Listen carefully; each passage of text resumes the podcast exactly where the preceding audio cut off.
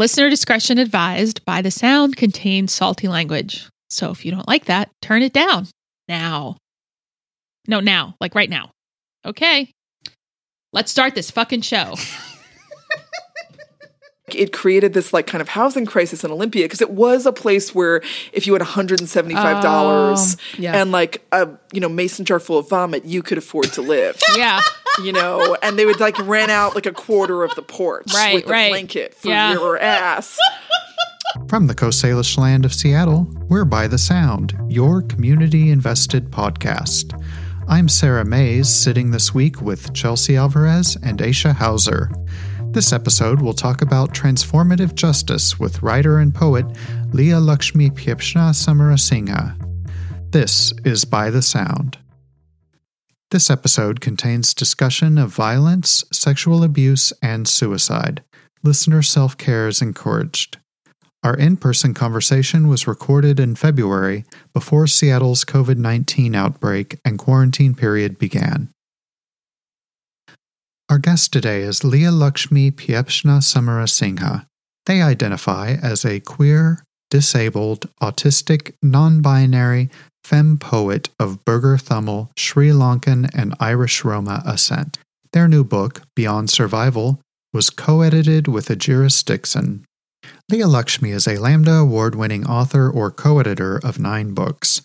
They were also the lead artist with the groundbreaking disability justice performance collective Sins Invalid, as well as co founder and co director of the QTPOC performance tour Mangoes with Chili. Leah Lakshmi, welcome to the show. Hey, thank you for having me. The new book you co edited with Ejeris Dixon, Beyond Survival, is subtitled Strategies and Stories from the Transformative Justice Movement. How would you describe transformative justice for listeners who aren't yet familiar with the term? Yeah, it's a great question. Um, I don't know. Ah. Um, well, I think. I mean, this is actually something we've come up with. My definition of transformative justice, which is not everybody's, is um, that it's any way of creating safety, justice, and or healing um, by and for survivors of violence and abuse that doesn't rely on the state. So by the state, I mean like the cops, the courts, prisons, um, children's aid, like things like that. And I mean, it's kind of like so. Some things I want to say about that are like, first of all, it's really important for me to say that this the term's relatively new. Like the term started getting thrown around in the past ten or fifteen years, but this is not a new thing. Like Yeah. this is, I mean, you know, I I could give you my whole TED talk on like as we know before colonization, you know, and still, if you go to you know the Six Nations Reserve, like the Mohawk Clan Mother Law is not like let's bring in the courts and the judge, and they'll tell you you weren't really raped, and you know nothing happens. It's like it's like you know we in our communities have been dealing with violence and abuse without the police for a really long time. So that's a good that's a good thing to keep in mind that this is not stuff that that's that's new. And um, Ejeris's first piece in the book that opens the book um, starts with a really beautiful story when they're talking to their mom, being like, "Hey, when you were growing up in Louisiana, did you call the cops when something happened?" And their mom was like, "No, I never remember that." And you know, g- they go on to talk about, yes, so when we, my mom was growing up in Louisiana, like the cops were the White Citizens Council. Like they still are, you know, like, but they really were. And they were like, you know, and then their mom tells a story about, yeah, you know, if there was domestic violence going on, you know, sometimes we'd get some of the quote unquote big guys in the community to go and talk to the husband and be like, you can't do that anymore you know that's just one example. And for me you know the example when people are like how did you get into this movement? I'm like wow like you think it's like an organization with like office chairs somewhere. It's really not. Um, it's just anywhere there's like a bunch of bitches or one bitch trying to survive right without the cops the courts. And for my entry point I mean, I think like a lot of people who now weirdly enough are seen as leaders in the movement, like I, you know, Mariame Kaba, who we interviewed in the book, she's just like, yeah, I just kind of got brought into it because somebody who I was friends with had a situation Right. and didn't want to call the cops and was like, you seem to have some sense, help me figure it out. And that was my thing. Like my situation though was that I wasn't called in to help somebody else. I was in a relationship with someone who was my lover when I was 21, who we were both young, brown, queer, non binary, um, you know, poor working class. And my partner had already been involved in the prison system. And our relationship, like we were two young revolutionaries in love, and we were both survivors. And then my partner got physically violent with me and was also my immigration sponsor in Canada and, and, and, and, and was also saying things like, if you call the cops on me, I will go, sorry, trigger warning for description of violence that didn't happen. Like, you know, they straight up were like, I will take you down to the police precinct. I will shoot as many cops as possible. I will shoot you and then I will shoot myself. So, you know, it's it's real, right? Like these are real things we're dealing with. So I had the nice, you know, algebraic equation of like how do i keep myself alive? I can't call the cops. I also knew that even if that threat wasn't there you know we were just living in like a fucked up apartment building. And when we were in you know loud arguments in our one room apartment like the neighbors would call the cops or whatever. Yeah. and literally like the one time there's one time the cops showed up where the first thing they asked me was like where's your papers? Right? Oh, wow. and then they were like oh you already did time to my partner. And then they were gonna like take both of us in right? And like i think we're already doing these experiments in survival outside the system because like literally for so many you know sex workers like black and brown women queer and trans people etc like when we have tried to use the system at best nothing happens. And at worst things happen like you know um, one thing that was that is still going on um, with the attempted merger of all systems of surveillance is that, um, but I'll talk about this thing in particular. In the mid like two, 2000 aughts in the Bay, there was a thing called S-Comm, Safer Communities, where they were like, cool, we're going to merge like ICE with the police in terms of databases. So what was happening was that like a lot of people who were experiencing intimate partner violence were calling 911 or having 911 called on them. And then if they were immigrants, the cops, when they showed up, would have their immigration history. And if they were undocumented, or if they were just, you know, in the place that so many people are where it's like, oh, you know, I mean, we all know immigration fucks up all the time. It was like, oh, something looks weird on your file. They ended up getting deported, right? Yeah. Like they did not get safety, they got And deported. this was under Obama. And this was under clear. Obama. It was under clear. Obama. It was in San Francisco. It was in a sanctuary city, right? Jumping back, like, so for me, yeah, I got involved with transformative justice because I needed to survive. And, you know, what it looked like was I was like, I can't go to the cops, the courts, and I'm this really young survivor. So I survived that relationship. And when I got a little bit out, I then you know, it's like nobody goes anywhere. I mean, that's why some of us are like, oh, the criminal legal system, maybe it'll help. Because, you know, my partner's still in Toronto, my ex partner's still in Toronto, and we were in very overlapping, like young, black and brown, like POC, anti police brutality activist communities. So I had to deal with his ass for 10 years. And so mm-hmm. for me, what TJ was was like my femme friends of color. Like, know, I tell the story a lot. I'm like, we didn't call it a safety team, we didn't call it community accountability, but every time we went out, they would go into like the club space, the party, the event. They would walk all around to see if he was in there, and then they would come out and they would be like, okay, he's there. Do you mm. want us to go talk to him and tell him to back off? Do you want to leave and go someplace else? What do you want to do? And often he would end up leaving because he was like, oh shit, she's got people with her. I don't want to deal with these crazy bitches. And that's TJ. So each time you mention uh, TJ, I start to think, uh, uh, who, who's TJ? And, and, Right. and, and he did domestic violence.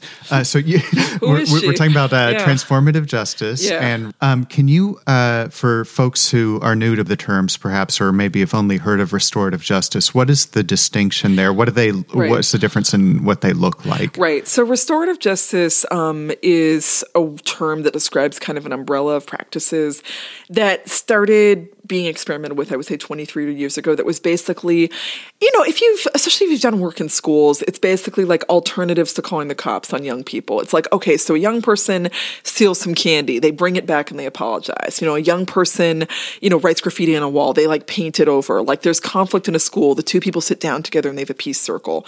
And it's not, there's nothing that's wrong with it, but like transformative justice kind of came up as a term partially because people were like, well, what are we restoring? Like, if we're restoring it back to like something that was fucked up to begin with, that's not actually helping, right? So transformative justice comes more out of like the feminist of color slash sex worker slash queer and trans, you know, social justice tradition of like, okay, if we're actually going to create um, ways of dealing with violence, harm, and abuse that aren't the cops, um, we can't just I don't know. We we we have to transform the conditions that gave birth to the violence in the first place. You know, um, Yeah. you know, like TJ is sex workers using bad date lists. You know, which is criminalized under SESTA FOSTA, but which sex workers have been doing for years. Um, with Ching Chen and Jai Dulani, um, I co-edited a zine that became a book called "The Revolution Starts at Home." One of the interviews we had in there was with um, a couple of people who were sex work organizers. One of whom is Miss Major, you know, who's um, black trans woman, was at Stonewall, incredible activist, and you know, former street sex worker. And they were like, okay, so what did you know back in the day in the '60s? What was your experience? And she's like, well, we would just you know as street involved trans women of color doing sex work, we would put bricks in our purses, you know, and we would and when we we would work together and we saw when we saw a client was getting violent, we would all run up on him and, and then it was on. And like I remember, you know, sometimes when we would be when we were touring Rev at home, I would, you know, share that story and there would be gasps and I was like, yeah, like it doesn't mean you have to like beat someone to death, but I'm just saying like this is not an academic exercise. I I think that sometimes with TJ, I think more recently, there's been times where people go, oh, well, this is just some academic thing. You just have this abstract, I'm against prisons thing. And I'm like, I'm sure some people do, but everyone I know who's involved in transformative justice created all of these different strategies, which are everything from I, you know, we beat up this trick who was being violent with these bricks in our purses, to bad date lists, to I walked with my friend, to I was at the bus station and there was a guy hassling someone and I said, hey, can you shut the fuck up? You know, to creating these like big circles trying to hold someone in a community accountable who'd raped somebody else for years and to get them to change their root behavior. There's like a million ways to enter into this work. And the too long didn't read is like, this has been around for forever. You know, we, it's been around as for as long as there's been violence or abuse and there's been like racist, sexist, transphobic, homophobic, whorephobic police.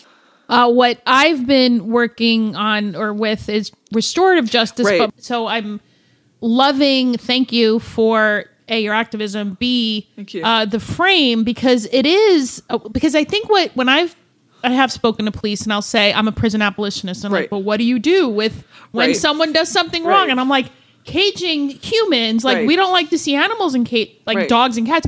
Why is putting a human in a cage our only play? We, we lack imagination, right? Right.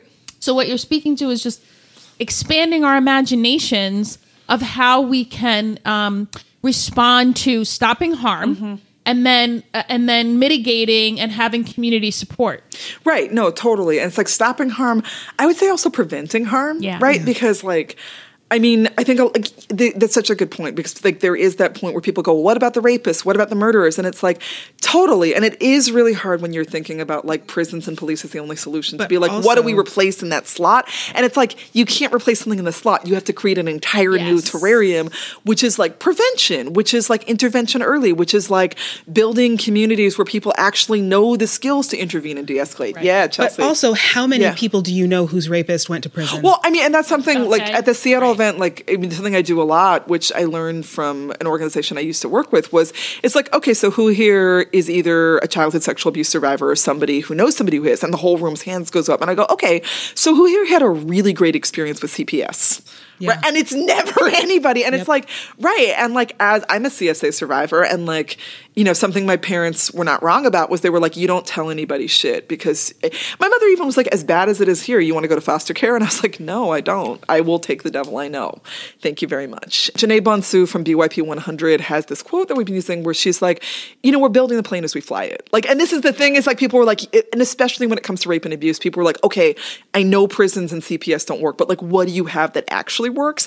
And I think the thing with TJ is that in its modern iteration, which I would say I would name in North America, starting in the late '90s to now, um, bailed off of the work of people like INCITE, Women Against Women of Color Against Violence, like lots of other groups, restorative justice practices, which like a big critique of them, besides the fact that they rip off indigenous practices because that's how they started, is that it's like for maybe it's like what are we restoring it back to? Like even if it's something like oh you know you graffitied a wall so you've got to paint it over. I'm like what's wrong with graffiti? And then when it comes to rape or sexual violence it's like actually so much rj processes don't always have room to talk about survivorhood. It's like well the victim and the perpetrator sit in a circle and it's like i don't want to sit with my rapist right and the idea with tj i mean i want to say with restorative justice practices especially the ones that work with youth i think of it as harm reduction like if it's anything it's definitely embedded within a legal system if it helps young people of color not go to youth lockup Right. great that's better than nothing. And I would say restorative justice scaled and it's much more it, it's much more a thing that can live with some interactions with the state within systems. But and a lot of this is word salad. Like I'm just like TJ, CA, RJ, whatever. I like to be like non-state solutions, right, or community-based solutions because people understand that. Yeah. But with transformative justice, when that language started coming up, it was like actually in response to it was out of criticisms of restorative justice, where people started being like, we can't just restore exactly that. We cannot restore it back to what was fucked up before. We have to transform the root causes.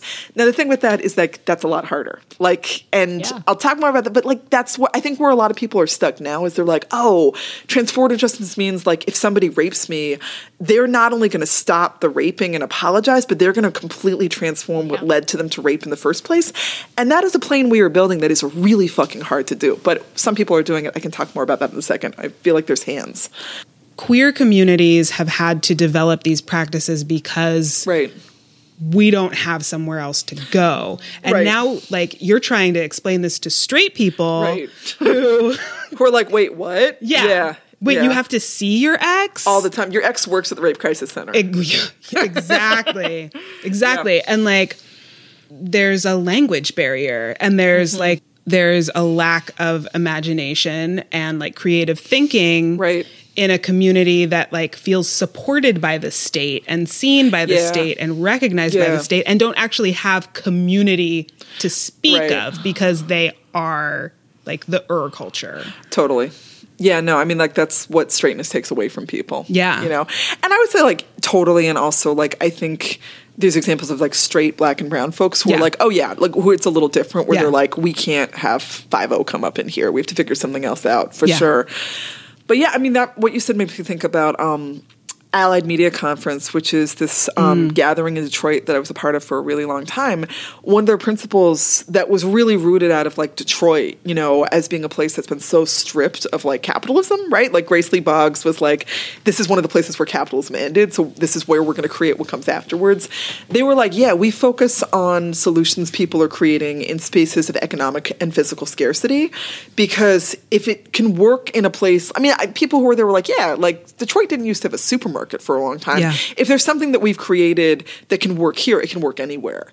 And I think that's a real flip because, you know, like the kind of like straight, white, cis, moneyed point of view is like, oh, there's no, like, they don't see the riches in, you know, oppressed communities. They're just like, oh, you don't have privilege. You must have nothing you know and it's like no actually like yeah we're in these conditions like what you said about like queer and trans communities that are small or like even smaller like queer and trans people of color communities Yes. queer and trans poc disability communities where you're like yo we really there's not that i mean there are a lot of us but we have to see each other it's hard but it has the plus side is it has forced us because we have no choice to be like what do we do Yeah. you know not not that it's not messy but it's like what do we do Yeah, that creativity uh, that actually brings to mind me our our mutual friend Katie Tastrom. Uh-huh. She just gave a talk in uh, upstate New York titled uh, "Disabled People Are Better at Sex." yeah coming from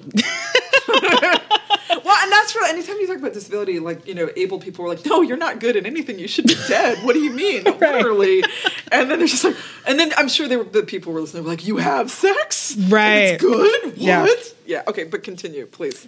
Oh, I I don't even know where to go to that with that. Like Yeah. I just I got to see a little bit of her notes before she um gave the talk and like it's essentially saying that like when you have to think about your body more Right. and think about like Right. How your body engages with other bodies. Um, I'm just sort of seeing the connection here between like TJ and disabled sex. But Yeah. like, yeah. when you when you have to think about these things, you start coming up with solutions and Right. like um, modes of thinking that can then like expand and like uh, are like the gift to the world of like the of being marginalized. Yeah, and it's like I I love that link, and I'm like, yeah, something I'm sure Katie talked about, but that I would add here is like, you know, for me as a disabled like queer person of color having sex, I'm like. And something I see in a lot of disabled people who are being sexual is like we also we really don't assume that there's any one way sex has to be. Right. Like it's like penis and vagina is like, yeah, what the fuck is that? You know, like it's I've had disabled friends who are like, yeah, someone can touch my armpit for three minutes and that's sex. And Yeah. like that's really liberating. And like it's one of those gifts that I'm like, God, I wish able people because you know, most people are miserable about sex. They're just like, oh God, it has to be this way and this way sucks and but there's nothing else. And it's like, no, you can do whatever, right? And like similarly with TJ, um, you know, to me it's ever like I can think of examples that you know, real quick, like building on what I said already, like I think about um, the Safer Neighborhoods campaign, which Ejeris was one of the main organizers with when Ejeris was working at Audre Lorde Project, which is a queer and trans people of color community center in Brooklyn. And that came out of, um, you know, in central Brooklyn in the mid 20 aughts, there was a series of really brutal murders of black gay men going home from the club, like really, really bad. And there was a lot of like, you know, violence that queer and trans people of color were facing in the neighborhood. So people at Safer Neighborhoods campaign were like, okay, we can't use the cops. The cops don't come to this neighborhood. But like, who already responds to violence without the mm. police? Who's open late? Oh, the bodega owners and the drug dealers. Right. right? So they went and they talked to the bodega owners and cafe owners and were like, if you see someone who's queer and trans who's being hassled, would you create a safe space? Like, you know, they got to know people on the block and they were like, can you intervene? Because the bodega owners already have a fucking baseball bat Yeah, behind the counter. right. And Ejeris tells a story a lot where she was like, yeah, like I talked to this one woman at the bodega. She wasn't sure she knew, she wasn't sure how, like what she felt about gay people. But she was like, okay. And then the next time I saw her, she was like, oh, like Ejeris saw her, she was like, yeah, I, I did it, but I wasn't sure if it was a queer person. It was this like woman who was being hassled by a guy. But I brought her inside, I locked the door, I gave her some tea and a pastry. I called her mom and I just like sat with her until I had a place, she had a place to go. And she's like, "Did I do it right?" And Ejeris was like, "Yeah." I can cry. Right, and so that's Yes. the thing too. Is I think like oh. building off of that, Yeah. like, Yes. well, what do we do without prisons? I'm like, you can just lock the door of your building Yeah. and give someone a muffin and Yeah. sit with her, and like that's, it's not replacing prisons, except that it is, right? Right. So like that's an example of like intervening in stranger violence. And Yeah. then I think what some people in some social justice communities think of when they think of TJ is like my friend grabbed my other friend's ass at the queer party. We have to sit in a circle till our heads explode and try and transform. and like that is I'm being facetious, but like that's one way of doing it. I mean, are you being facetious? I'm, I, I'm kind of being real, um, you know.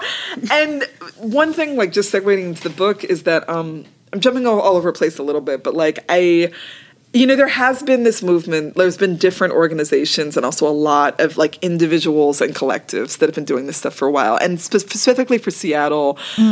I mean, one of our goals with this book is we are like, there's all this shit that's from the MySpace generation that's completely getting lost. Like, so with Seattle, like, I mean, this place has such a huge history when it comes to a recent history when it comes to transformative justice. Um, I don't know if folks have heard of CARA, Communities Against Rape and Abuse, um, that they're in. King Vashti Prasad started, who's still here. Um, but like that was that's an if you read INCITE's anthology, "The Revolution Will Not Be Funded," which is their anti-nonprofit industrial complex book, like CARA got really real. They were like, yeah, so there used to be the Seattle Rape Crisis Center, and it was all white ladies, it was all white cis ladies, and then after a while, if you volunteered, they were like, you can't speak about your survivor experience, and everyone had to have an MSW, and then it lost its city funding because of mismanagement. So there was a city block grant that was open, and then black and brown feminists like um, Sandra Ibarra, Alisa Bierria, Theron, a bunch of people um, went for that money and got it, and they started a black and brown feminist abolitionist.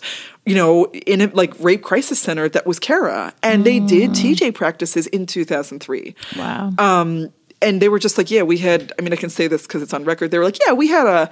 We, I think they were like, there's a thin line between hustling the system and being hustled by it. But they're like, yeah, we had one set of materials we showed to the city for our grant, and we never actually used those, you know. But they were like community engagement. Um, so there's them. There's the Northwest Network, which is still around. Yeah. And they actually did really like the stuff that pe- a lot of people in Seattle know about now, which is like their healthy relationships courses. That came out of like community accountability and transformative justice being really hot. And then they were like, wait, we don't have enough skills or actual community to do this well. We want to focus on actually like looking at this aspect of it, which is TJ2, which is like, whoa, there's so many queer and trans people who we have no healthy relationship models. Mm-hmm. And like, Yeah. we're like, you know, thirsty and desperate and in scarcity. And then we get in this relationship and then things go sideways and we don't know what to do. Mm. So why don't create recreate spaces where A, people can learn relationship skills. B, they had a program called Friends Are Reaching Out, Far Out. It was so cute. Where they were like, yeah, so what happens? What's a condition that feels abusive relationships in queer and trans communities? You get with a partner, you go in love jail, which I'm like, right, we're even calling it that, where you stop talking to all your friends. And then it's been six months, and then things start going sideways, and you're like, I feel awkward reaching out to my friends. I've been a bad friend. So then stuff escalates. So they were like, what if we created a space for people to really practice, like, hey, I haven't forgotten about you. Like, let's reach out. Like, let's, like, don't leave your friends behind. Yeah. Um, I think about Billie Rain, who, you know, my friend, who was such an amazing, like, Arab, North African, queer, disabled force of nature here for decades, who did so much stuff around the intersections of disability and transformative justice and worked so fucking hard. Um, Kiyomi Fujikawa, who's still around, but was really involved in, God, I'm blanking on the collective name, but it was like this really dope, like, queer punk like TJ collective that was doing interventions. Like there's a lot of stuff that's from here. You know, there's a lot of stuff that's been going on here for a while. And it's a lot of different aspects of like is it stranger violence? Is it relationship skills? Is it like learning how to like sit with your friends and be like, "Hey, are things really okay in your relationship?" Like is it like looking at childhood sexual abuse? Is it looking at abuse in the foster care system? Um and then can I say one more thing? I, I know I can model it, but like, I guess I want to segue a little bit into like why the book, which comes direct, why this book, why now, which comes out of like what is TJ, which is that like, I mean, like why the book, why now is a lot of things, but one of them was we were like, okay, this is kind of mo- a movement at like either midlife or adolescence. I can't tell, but we are like, it's been 20 years. Yeah. And when I started doing this stuff, and even early on, I was like, no, but people would be like, what? Yeah. Like, what are you talking about? That's crazy. You need the police. Like, what? And sometimes, you know, in my, when I was leaving my relationship, like, I had friends in, you know, queer POC community who were like, well, is it really that bad? I mean, things get complicated, which is not uncommon. Right. And still isn't. No. And so now, like, I kind of looked up four years ago at like kind of like one of the peaks of BLM being in the media, and there was this article, and you know, one of Black Lives Matter's like biggest things has been being like the prisons and the police Oh, and the yeah. da da da. And so there was an article in Rolling Stone called "Police "Policing's a Dirty Job, but Nobody Has to Do It: Ten Alternatives to Calling the Cops," and I was like, this is in Rolling Stone. Like, we went from being these crazy bitches with little zines to like this is in the mainstream. Like, abolition kind of crossed over. Like, a lot of people are like, oh, okay, I've heard Angela Davis said a thing. This is cool. But then what started happening at the same time was I would say memes that like there was one that was going around that was like strong communities make the police obsolete and like I was like, yeah, cool story, bro, but like what communities and like how? And then I would see people being like, what is TJ? And some people would be like, oh, it's just so wonderful because we don't dispose of people. We don't throw anyone away and we just love each other. And then sometimes the people asking the question would be like, yeah, but how? And like, you mean my fucked up Uncle Ricky? Like, I want to throw him away. And I'd be like, no, no, you have to hold him with love. And I was like, okay, as an old bitch who's been doing this for a while, I really, I was like, yes, strong communities make the police obsolete, but actually, that's like a cute little like catchphrase. Most of us don't really have a strong community. Even if we do, we often feel embarrassed about reaching out to them Yeah. if shit once goes sideways with Uncle Ricky or our girlfriend or whoever the fuck. You know, sometimes our community is Uncle Ricky or the fucked up girlfriend, you know?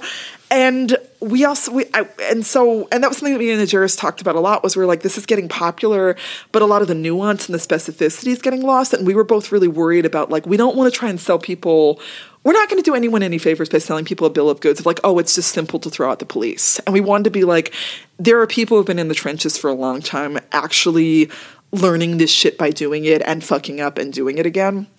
So you know in the book like we have stories of like here's processes that worked here's different things. Like there's a lot of there's more pieces than um, were in Revan Home when it came out that are about like what to do if you've been called out for being abusive. You know, Kai Cheng Thom has a really good piece where she's like, here's 11 things, you know?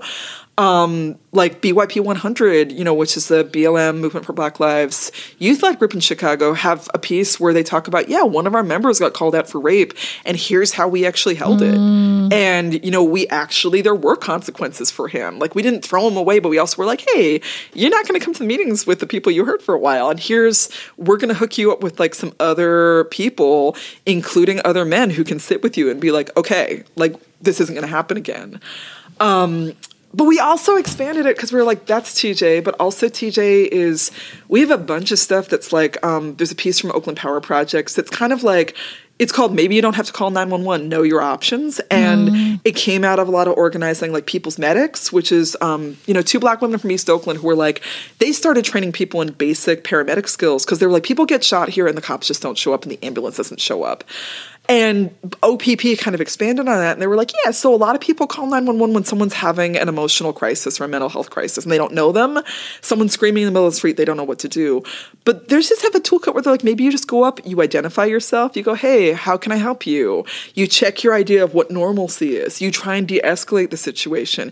Like one of the biggest threats is if someone else who's there is some yuppie who's like calling the cops, and you go, Yeah. "Hey, maybe we don't have to do that." You know, you check in with what the person needs. There's stuff in there around like oh, you know, like overdose, you know, like reversal and things like that. Yeah. Um, you know, Elena Rose is really, really amazing, um, like organizer and activist and current ED of Trans Lifeline. Like she has a whole piece in there, or Trans Lifeline does, where she talks about like Trans Lifeline, which is a national um, hotline for trans and gender nonconforming people who are suicidal or experience emotional crisis. They're like, yeah, we're the only suicide hotline in North America that will not call 911 on you and emergency services without your consent because they're like we knew as trans people and we also did a poll that like we wouldn't call a hotline if we thought the cops were going to show up. Yeah. Yeah. And they were like we're actually saving trans lives as trans people who've experienced emotional um, crisis who are the peer counselors by being like yeah no this is actually like we'll call emergency services if you want us to but it's not automatic.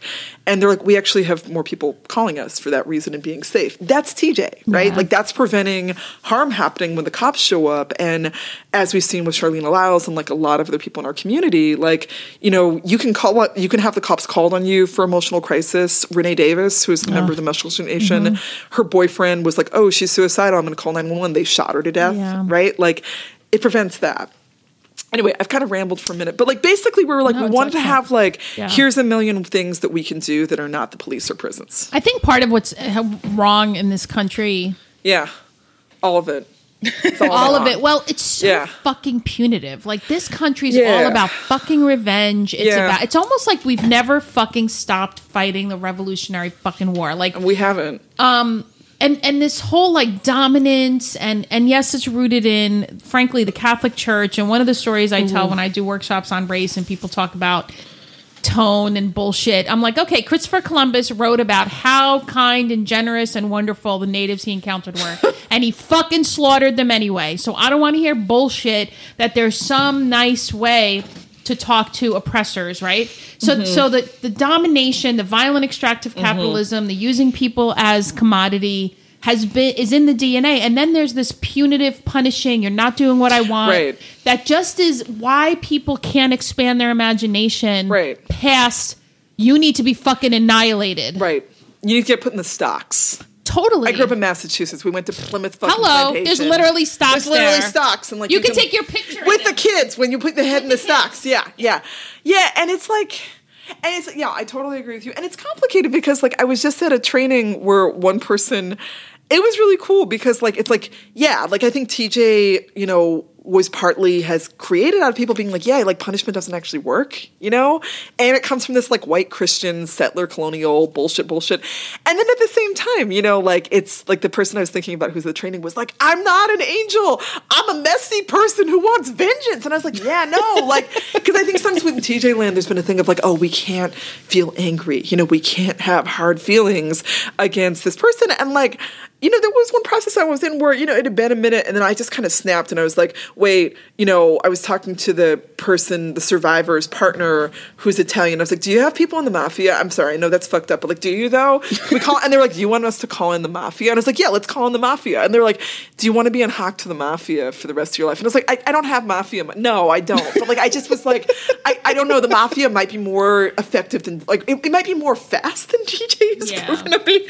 And I think there is a way that I want us to make room for like people's real feelings of like anger oh, and like yeah. I want to fuck you up. And I've seen people just kind of be like, no, fuck this. Let's just have a girl gang because like a, it's a cool fantasy, and B, it'll have impact you can see. I mean, the thing that happens when you actually, I gotta say that when you actually take violence into your own hands is you're like, oh, this isn't like the movies. Right. You know, like I it's a longer story, but I had a friend once, like during a period when I was in the Bay, where some people were really get like they'd watched the film Born in Flames like 48 times, and they were like, "Yeah, women's army," ugh. and you know they really wanted to girl gang up. And my friend was like, "Yo, I had a friend who was murdered in Mexico, and." the cops were corrupt like we couldn't get justice so some of my friends knew who did it and they went and they like beat the shit out of those people and kind of tortured them. And they were like you know that had an impact but like those friends still have nightmares. Yeah. they're like it's not it's not simple. Like that's the thing is like i don't like when i'm when you look at like some people who are like kind of like i don't want to say a word that's not pioneers. Like grandmothers of TJ, like you know, like like I'm thinking about um, Ubuntu. That was a collective in North Carolina that came out of the Duke University lacrosse rape trial. You know, they have these principles, and one of them is like, yeah, no violence. Like you, no matter how much you want to beat up who did it, like you have to stop. And it's not out of like you know reifying nonviolence, but it's more about like, yeah, you know, if we do that, it's not like, oh, you're part of the problem, but it's more like. You know, it, it, it's You'll cause yourself you cause yourself harm. harm, and also Yeah. like those white guys will call Yeah. the cops on you. So, Yeah. right. You could be angry. I mean, my thing is exactly Angry's right. great. Angry's great. Break a dish, punch, you know, the ground. I don't know. Don't punch the ground. You'll break your hand. But like, you know, do something that absolutely because we need to.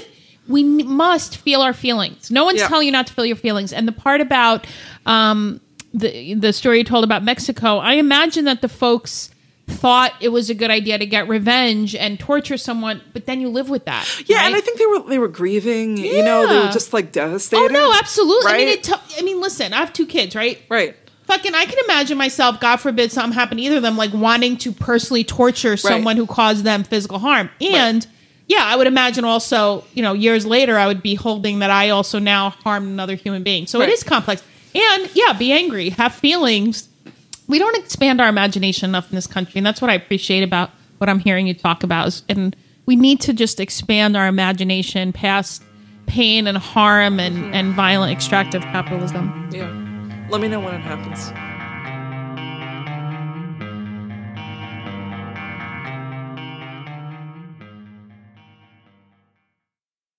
Sarah, Chelsea.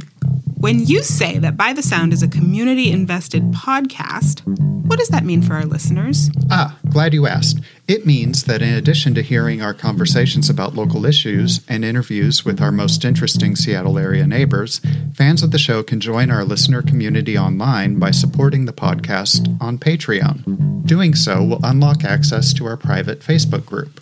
What are we posting in the Facebook group? Well, in addition to exclusive previews about what we'll be discussing on the show, we offer a curated stream of the best and most provocative local news stories each day.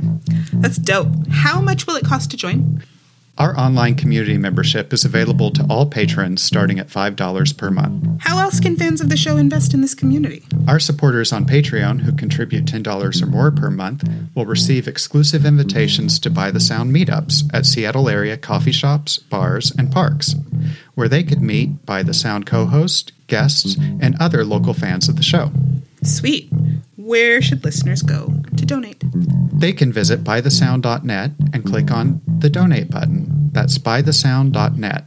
Or go directly to patreon.com slash bythesound. That's P-A-T-R-E-O-N dot com slash bythesound.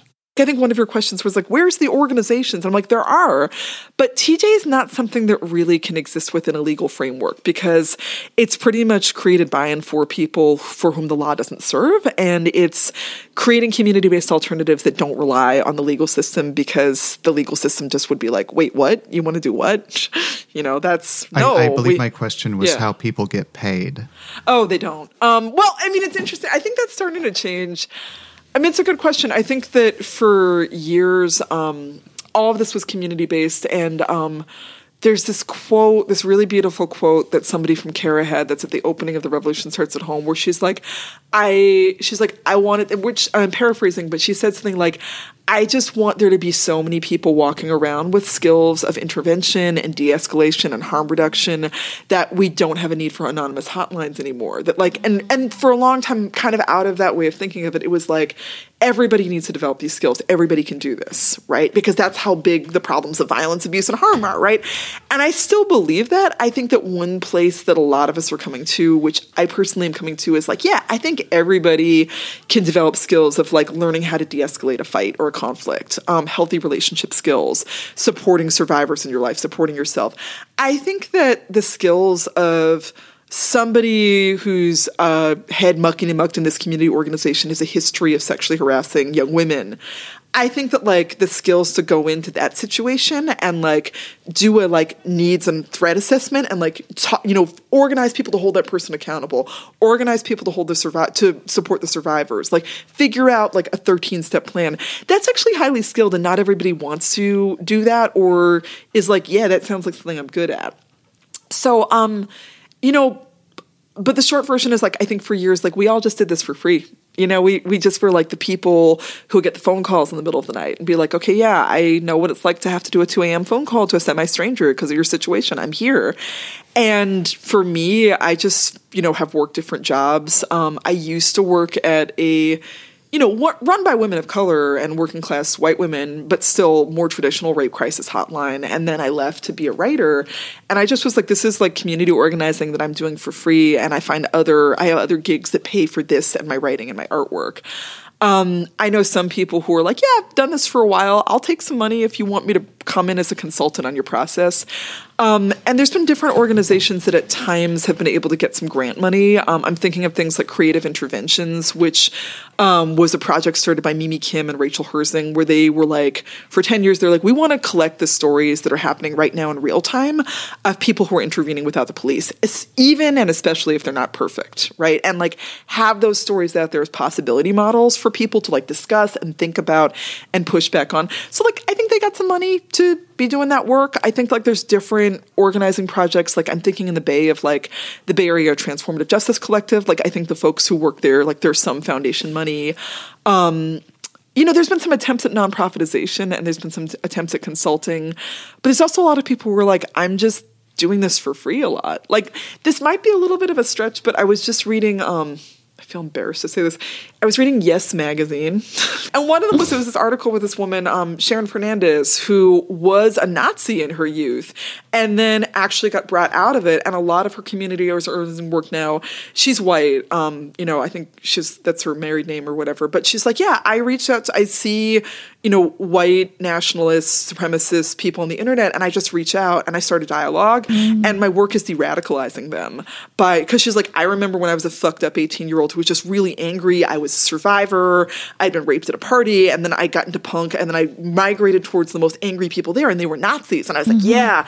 And then there were, she was like, what brought me out of it was like I stayed at a friend's house, and her aunt actually saw something in me and built a relationship with me. And then I was like, wait, I don't want to do this anymore. So she's like, I'm trying to de-radicalize these guys because a lot of them. She's like, what they're doing is completely fucked up. What I was doing was fucked up. She's like, I did violent shit. I threw a fucking gas, like a. I think she has a story. Where she's like, I threw tear gas in a gay bar and locked the door one time. Mm. You know, mm. right. And she's like, but she's like, I reached out to these very angry young white men and I de radicalized them. And she was also, and she's like, most of this is unpaid work. So I think that that is a good question. Is like, I think it's challenging because, like, I think that, you know, for a lot of people, like, there didn't used to be rape crisis centers where you get paid to be a rape crisis counselor before second wave feminism. And I think that one thing it's important to lift up is like, I think a lot of the modern transformative justice movement came out of and was happening at the same time as like people around INCITE women of color against violence were like wait this whole professionalization of domestic violence and rape crisis work is actually making it so that a lot of like rape crisis centers and DV centers are in bed with the cops. They Yeah. believe Oh, they believe in like more policing will work. It's very much like a white cis women's law and order agenda. It's in touch with professionalization. So we kind of went in this direction of like we can't do that, so let's just not get paid. And I think it works to a point because I do think the more of us develop these skills, the more we can be like it is true that like mostly people disclose to someone they know often Yeah. you know? So then if you can be like hey what can i do to support you? You know if it's a survivor and support you and hold you accountable if it's someone who caused harm that is something that's useful. And i also think there's like an edge where it's like yeah and like is there a way that some of us can get paid for our labor on this? Um even a little bit if that makes sense. For and sure. one thing um I want to shout out that API Chaya, which is um, an organization here, is doing is there, I mean, and this came out of they were like, yeah, you know, we have people all the time calling us being like, I don't want to go to the cops. I'm a survivor. Do you have people who can help me do a transformative justice process? And they were like, we don't have enough people on staff to do that. But what they did was they have a program that just started where they were like, we asked for people who are in different communities in Seattle who have some experience with transformative justice, but who, for the most part, did it with no support or mentorship to basically get in this program and have a chance to like build relationships with each other, get skills. They get paired up with a mentor, and the mentor and them both get stipended. Mm. And it's not like it's not like forty thousand a year, like, but it's just like, but I was just like, as an old head, I was like, wow, if we get something Yeah. for our collective neighbor, that enables it to keep going. Because otherwise, Yeah. people are like, shit, this is just hard.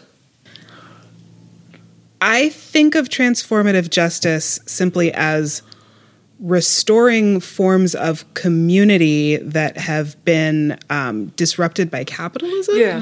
And I don't think that being in community needs to be monetized. I do think that femmes should be paid for their labor, Yeah.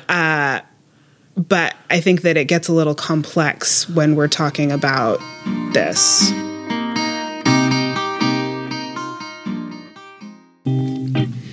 Sarah, Chelsea, when you say that By the Sound is a community invested podcast, what does that mean for me? um, you're getting paid, Chelsea. I'm getting paid? Yeah, and so are Aisha and myself. We value people's time at By the Sound, and we know that rent isn't cheap here in Seattle. So, what did our donors get out of this arrangement? Well, the more donations we receive, the more episodes we're able to produce. Their support also funds our activities to build our local By the Sound community. This is another way in which we're becoming a community invested podcast. Cool beans. How can listeners donate? They can visit bythesound.net and click the donate button. That's bythesound.net. Or they can go directly to patreon.com slash bythesound. That's P A T R E O N dot com slash by the sound. Hi. Hi. Hi. I'm just soaking it up. That's so good. That's so Changing good. the world, Leo. Changing, we're all changing the world. We're all changing the world. Speaking of change, what kind of city would you like to see Seattle become? Oh my god! Um, when will all the white people leave? Um, no, I mean seriously. oh, but, like, oh wow! real. I'll get death threats now. Great.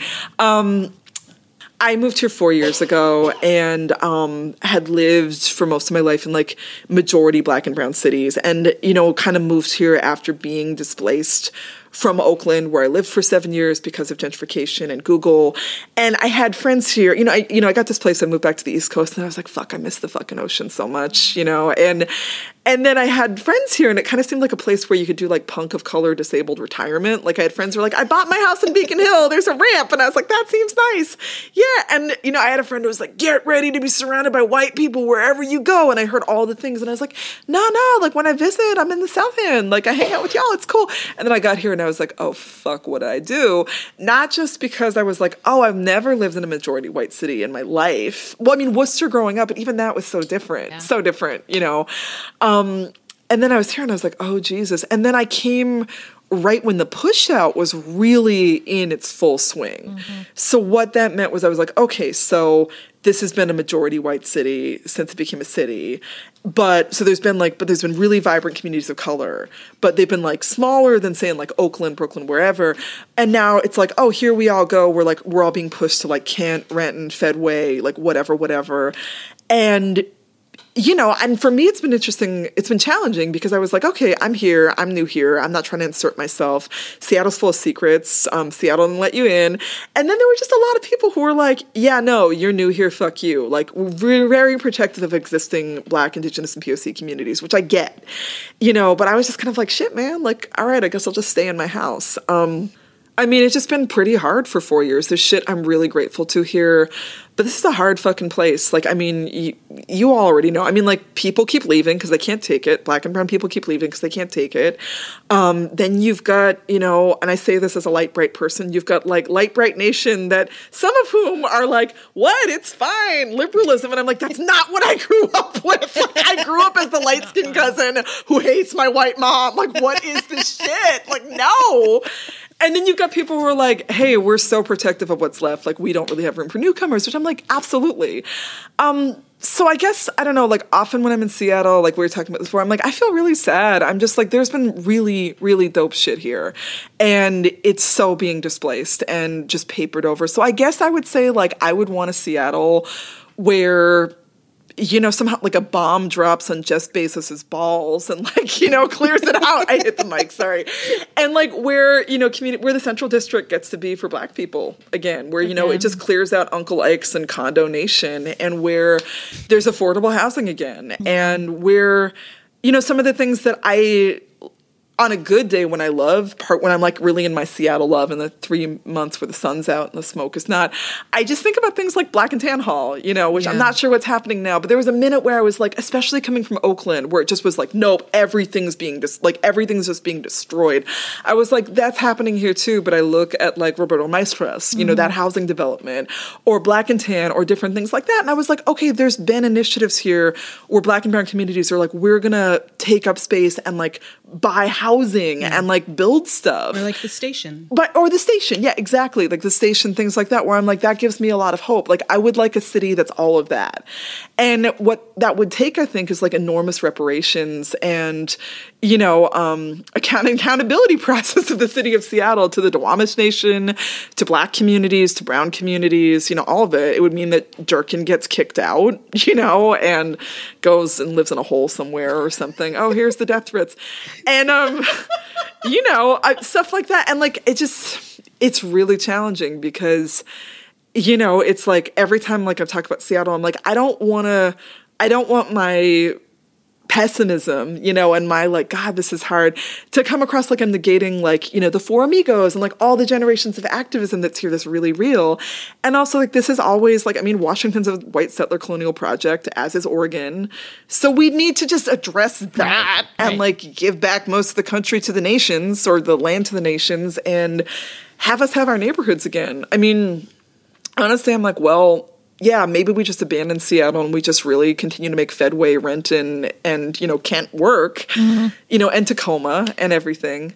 But I don't know. I mean, I just like, yeah, I want. I, I mean, I guess the simple answer is like rent control, justice, tax Amazon, no, no youth jail, like support the South End, support the North End, you know, stop the displacement. Um, I think it would have been like if Nikita Oliver had won two years ago. That would have been a Seattle. Like, you know, we were all like, that was kind of like the last stand where we were like, Yeah. please get the last 0.3% to save the city. And when she was running, she was like, I'm running because if I don't win, none of us will be here in two years. And in many ways, like some of us are still here and a lot of us really aren't. You know, either we left or we're just like, we're right at the edge, you know, like, um, like my friend was visiting, you know, and was just like, "Where do the black people live in Seattle?" And I was like, "Um, there's no one neighborhood anymore outside of Rainier Beach and parts of Shoreline, and that's really heartbreaking." And the CD is really heartbreaking. Like again, not to negate black communities are still there, but like to go from majority to like one out of ten, They and like know. they know. I mean, I'm just like, this is just like this is horrible. So, um, I guess like it's kind of a two-parter where I'm like, I want us all to come back and more than before, but I also am just like, well, I guess maybe we all just move to Pittsburgh. I don't know. You know, like I maybe we leave the coastal cities to the floods and let it take the white Amazonians with them. you know, I mean that's too simple an answer because obviously there's a lot of our communities that can't afford to move Yeah. and that are here and that want to stay here because they're like, I fucking fought for this place or it's my traditional land or what have you. I'd like That's the- Seattle to be a city tax. where um, you know, you can have POC yoga without death threats from white nationalists. I mean, that was my, right? I got here. I've been going to POC yoga for the whole lifetime of my adult life, going to yoga classes, like you know, Toronto, Oakland, New York, and then I was like, oh, POC yoga, and I was like, it cut. Death, Death threats. threats. Yeah. and that's how we met. That is wasn't it? how we met. Then people were like, you want to be on the secret email thread? And I was like, what the fuck? Where did we move? I Like, know. This is horrible. I was It's surreal. fucking- I was went from Queens to this. Like, in liberal was- fucking Seattle. I put that in fucking quotes. Seattle. Liberal that happened, and then I, you know, part of what brought me here is I briefly had a job at UW running the stu- D Center, the Students with Disabilities Center, um, and that was a real eye opener. Not just in terms of you fucking dub, where my boss's secretary day one is like your name's too long to fit on the business card. What part do you want me to chop off? And I was like, bitch, it's called Times New Roman eight,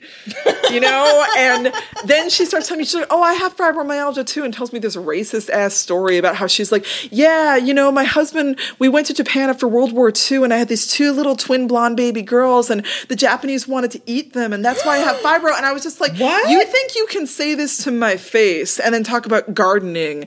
And I was like, wow, Seattle's a fucking trip because like Yeah. they will nice white lady you to death here with shit like that, and then be like, oh, sorry, oh, you're so mean, I'm shaking. Yep. You know, and I was just like, this is some backstabbing bullshit. You know, like where I'm from, I'm like, I mean, like Oakland's, I mean, the Bay Area has the Bay Area bullshit, but like there's more like when bullshit happens, people know what's happening. Whereas here, I'm like, they'll nice you to fucking death. Well, gaslighting's an art form here. Gaslighting is a fucking art form. here, Here, it's more. Yeah. It's worse than anywhere I've ever Yeah. lived, and people get super offended at me when I say that. But I'm like, No, it's true. I've lived in five different fucking states and three different countries. It is a thing here that is unparalleled. I've not seen it anywhere else quite as widespread. Individually, sure, like you know, but but this is a cultural thing. No, it's really cultural, and I'm just like, and I'm like, is it because the white people here are all Norwegian? You know, it's just not even Italians here the same way. Like, I'm like, I'm from the East Coast. Like, I know to deal with racist white people, but like Irish and Italians in New England will just get, you will just tell you, they'll just be like, yeah, we want to beat you up, you know, and then you're like, at least we're, they're very don't clear about their racism. They don't pretend they're not. They won't just like give you like a little thin, faint smile and just like say something horrible and then be Yeah. like, what? Why are you upset? Right, What? exactly. Oh, you want a scone? Yeah. Why So, are you like, so difficult? Why are you so difficult? Why are yeah. you so angry? Why are you so angry? Why are you so loud? Like, I'm sorry, what? Yeah, and the thing that really kills me is like, is, I, it's the first place I've run into where POC can be like that too. And I'm just like, mm. oh my God, what is, I'm like, where someone's like, I'm sorry. And I'm like, no, no, I just said, yeah, that cafe is racist. We should boycott it. I just used like direct language. like, what? Like, I'm just saying what I think. You should say, do you think something else? And it's just like, you're being so argumentative. And I'm like, no, I'm just saying words that mean what they mean. they do mean different things. They do here. mean different things, words. Yeah. True. Yep. So yeah. So the revolution starts at home uh-huh. was mentioned on today's show. Uh-huh. Our listeners can hear more from another contributor to that book, Shannon Perez Darby, Yep. who is on episode seven of By the Sound.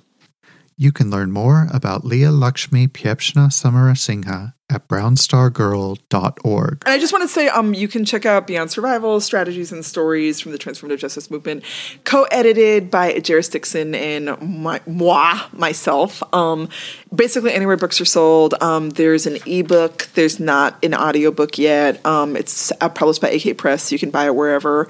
And um, yeah, um, we have a we have a we have a we don't have a website. We kept saying we were going to have a website. If you look up Beyond Survival 2020, that's a hashtag, and we have an Instagram and a Facebook. And yes, And That is what it uh, we uh, put that in every book mentioned uh, in this interview in the show notes. oh, very cool. Leah Lakshmi, thank you very much. What are you grateful for? Oh my fucking god! What is this? Thanks fucking give. Sorry. So I'm grateful for having gone. I'm grateful that we went to Black Boys yesterday, last oh, night. how was it? Oh my! It. I. I don't think there are quite words to describe Wow. how powerful and visceral and beautiful and moving and raw it was. Jay Mace, Danny Terrell, Ben Hunter. There was just um, a whole long list of folks who uh, celebrated and affirmed black masculinity, trans masculinity, black queer, um, and then uh, they lifted up the names of uh, black men, women, queer, trans folks who were murdered by the state. I mean, it was raw and it was probably one of the best Valentine's days I've ever spent in my entire life. So is I'm there more super showings, or is it just on this the was one they no Oh, not this year Okay. but i imagine it'll come it's maybe somebody said it was the fourth time they've done it like Yeah. ever um so i am really grateful to Ijeoma Oluo for posting about it and that was the second i got tickets and i'm glad i went Shalma. Selma. Shalma. chelsea what are you grateful for Um, I'm grateful for uh, my favorite tattoo artist, Roach, uh, who can be found on Instagram at X R O A C H E. Roach is a stick and poke apprentice. Uh, he's apprenticing under uh, Mackenzie Porritt, who's also a, a wonderful tattoo artist. Um, I've been thinking a lot about like the ways in which I have uh, come to more fully inhabit my own body in the last year, and uh, getting tattooed by Roach has been part of that. Um, also, I just really like hanging out with him. He's a sweet, funny, smart person. Uh, he knows a lot about horses. Uh, so, shout out to my homie Roach. Sarah, what are you grateful for? Um, I'm grateful that I can still afford to live in Seattle, uh, and that I'm able to, because of that, keep my sons in uh, a really great school where they're, um, in in one case, able to get excellent special education that a lot of people in this country pay a lot of money for in private schools. They're able to get in the public schools here, so uh, it's nice to be able to afford my apartment. Uh, it's no small thing; it's a big deal. grateful for coffee, the period when the sun came out, that the sun does come out in other places. Um, the ability to visit California two weeks ago and be like, ocean, sun, flowers, smiling people. Yeah, not on fire right now. Um, also, stable housing.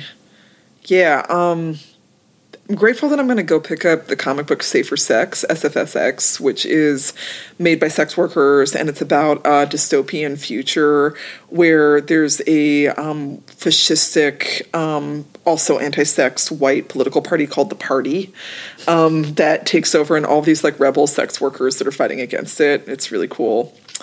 Yeah. Where are you picking that up? Um, Phoenix Comics. Cool. I have a box. Yeah. So like like the Handmaid's Tale, but uh, graphic.